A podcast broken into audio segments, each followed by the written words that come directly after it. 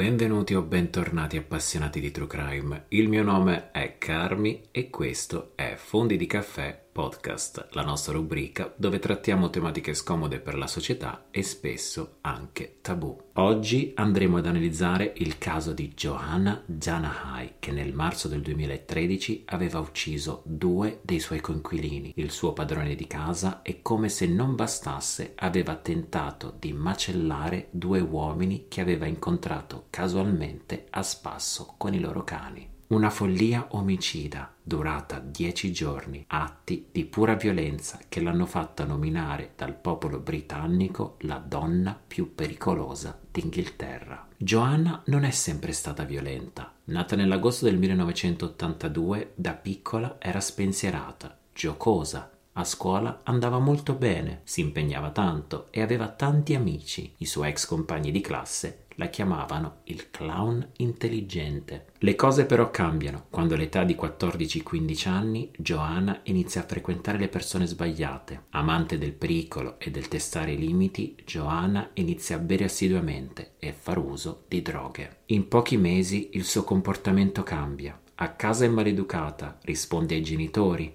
mentre a scuola i suoi voti si abbassano drasticamente. Si allontana da tutti i suoi compagni di classe e per sostenere i suoi vizi inizia a bullizzarli e derubarli. All'età di 15 anni inizia a frequentare un ventenne, John Trina. Vorrei farvi presente che in Inghilterra l'età del consenso è 16 anni e appena Joanna li compie va a vivere a casa del suo amato. A 17 anni rimane incinta e qualcosa cambia. Joanna ha un cambiamento di 360 gradi. Durante la gravidanza smette con i suoi vizi e prova in tutti i modi ad essere una mamma responsabile. Questo suo cambiamento però viene stravolto nuovamente quando dopo la nascita della figlia la rinnega e ritorna alle sue vecchie cattive abitudini. Passano un paio d'anni e Joanna si ritrova nella stessa situazione e come da diciassettenne, durante la seconda gravidanza, abbassa la bottiglia, smette con l'uso di sostanze e si concentra sulla sua famiglia. Purtroppo, esattamente come in passato, la storia si ripete. Dopo la nascita della seconda figlia, Joanna rinnega la maternità e si imbatte nuovamente nel bere e nell'utilizzo di droghe ancora più pesanti.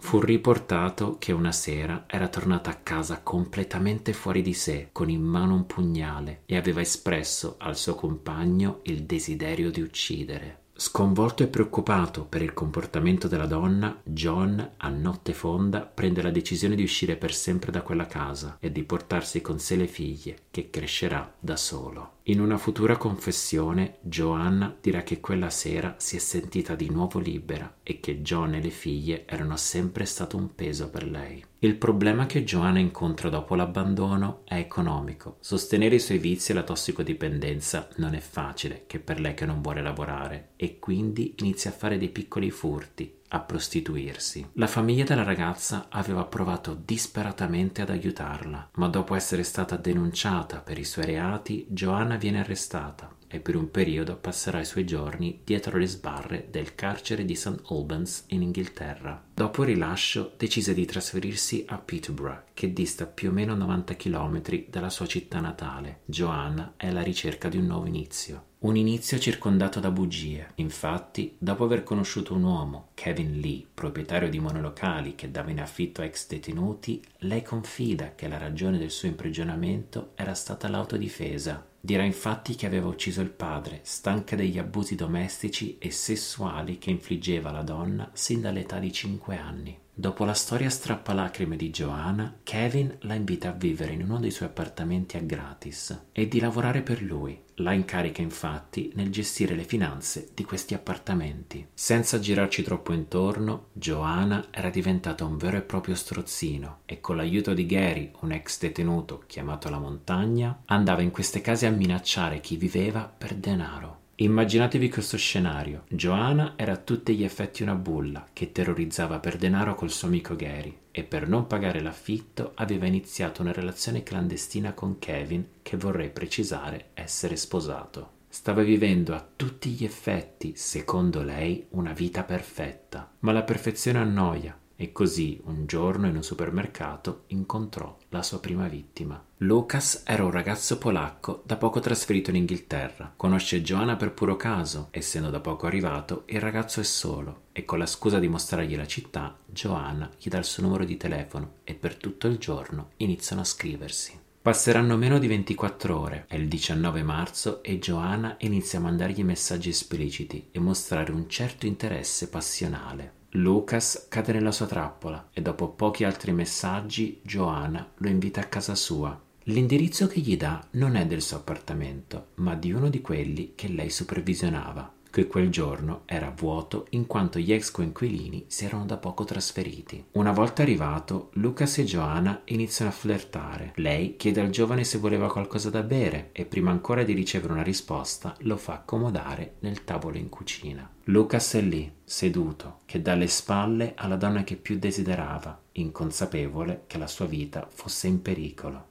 Senza esitare, Joanna, che ha in mano un pugnale, lo colpisce alle spalle un colpo diretto al cuore, un unico colpo fatale. Dopo aver provato a spostare il corpo da sola, capisce che per lei è impossibile e quindi decide di chiamare il suo amico Gary, la montagna, che senza scrupoli va all'indirizzo per aiutarla. Inizialmente il corpo di Lucas fu lasciato nel cassonetto fuori casa, ma due giorni dopo, per paura di essere scoperti, Joanna e Gary decisero di rilocare il corpo in una fossa di periferia. Ecco perché questo caso è anche conosciuto come gli omicidi del fosso di Peterborough. Passarono dieci giorni e Joanna si sente invincibile. Il corpo di Lucas non era ancora stato trovato e lei era ritornata alla vita di tutti i giorni. L'unica differenza è che aveva finalmente espresso il suo desiderio più scuro e questa sete stava tornando. Fu infatti la sera del 29 marzo che dopo un litigio con il suo coinquilino, il 56enne John Chapman, che Joanna decise di aspettare le prime ore del mattino e pugnalarlo nel sonno. Cinque pugnalate date con così tanta rabbia e forza che successivamente l'autopsia rivelò che una di queste cinque ferite il pugnale aveva colpito un osso e lo aveva addirittura perforato.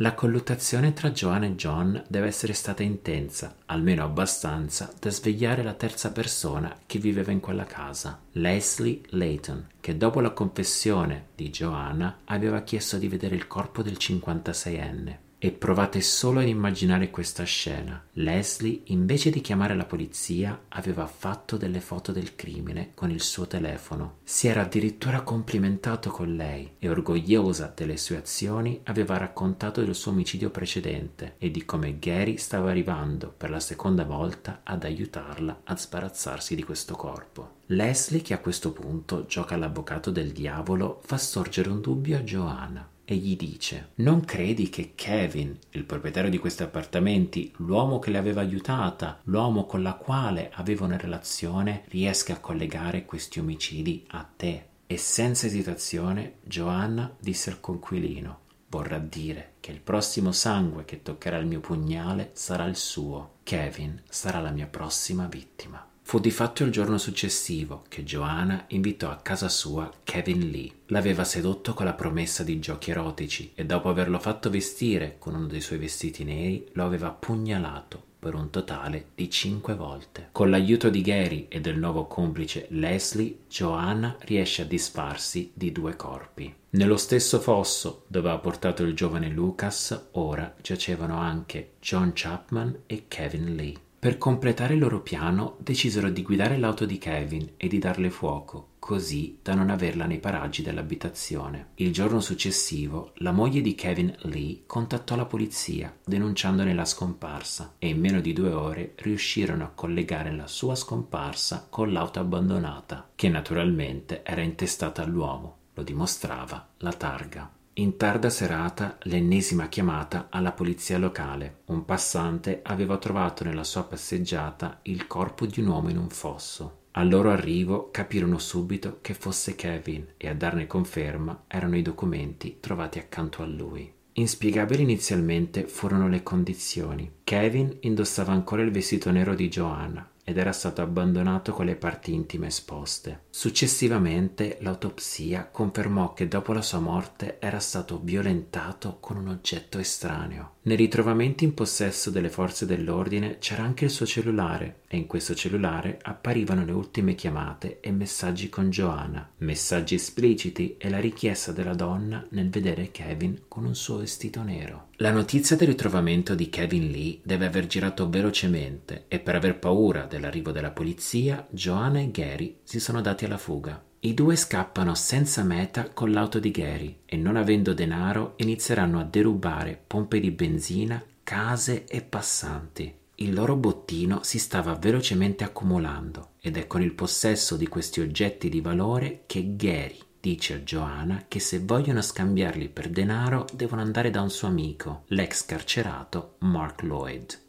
Quando arrivano a casa di Mark gli spiegano che cosa stessero facendo e non accettando il rifiuto del coinvolgimento, Joanna con il pugnale in mano lo obbliga a salire in macchina con lei e Gary per trovare una soluzione. È durante questo viaggio che Joanna, annoiata, chiese a Gary di fare un gioco con lei. Gli disse: Puntami il dito sul primo passante che porta a spasso un cane e io lo attacco. Gary, che è mentalmente pericoloso come lei, accetta e in pochissimi minuti fa segno a Joanna che ha individuato la prossima vittima. L'uomo in questione era un pensionato, il 65enne di nome Robin, che durante la sua solita passeggiata viene attaccato dalla donna. Due pugnalate che per fortuna non sono fatali. Il suo cane iniziò ad abbaiare e tra le urla di dolore, passanti che si avvicinarono per soccorrerlo, Joanna, in piena euforia, salì in macchina, baciò sulle labbra Gary e gli disse ancora, ancora.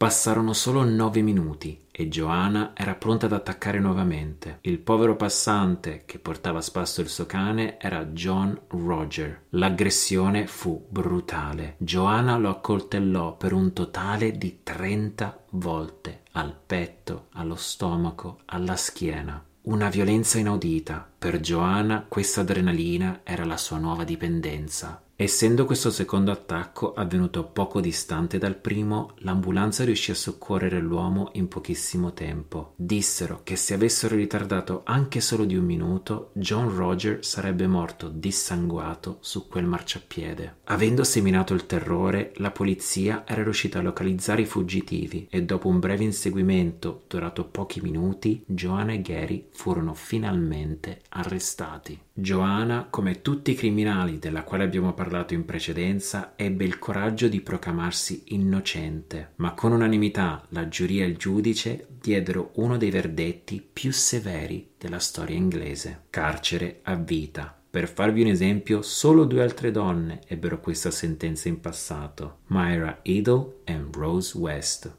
Anche a Gary fu dato l'ergastolo con un minimo di 19 anni, mentre a Leslie Layton, il coinquilino che non solo aveva scattato foto del secondo omicidio, ma che aveva aiutato a spostare due corpi, furono dati 14 anni di prigione. E siamo arrivati anche oggi al termine di un nuovo episodio di Fondi di Caffè. Spero tanto che vi abbia tenuto compagnia e vi ricordo che Fondi di Caffè podcast torna ogni settimana con due episodi, uno il lunedì e uno il giovedì. Ora vi saluto e vi ringrazio per avermi ascoltato.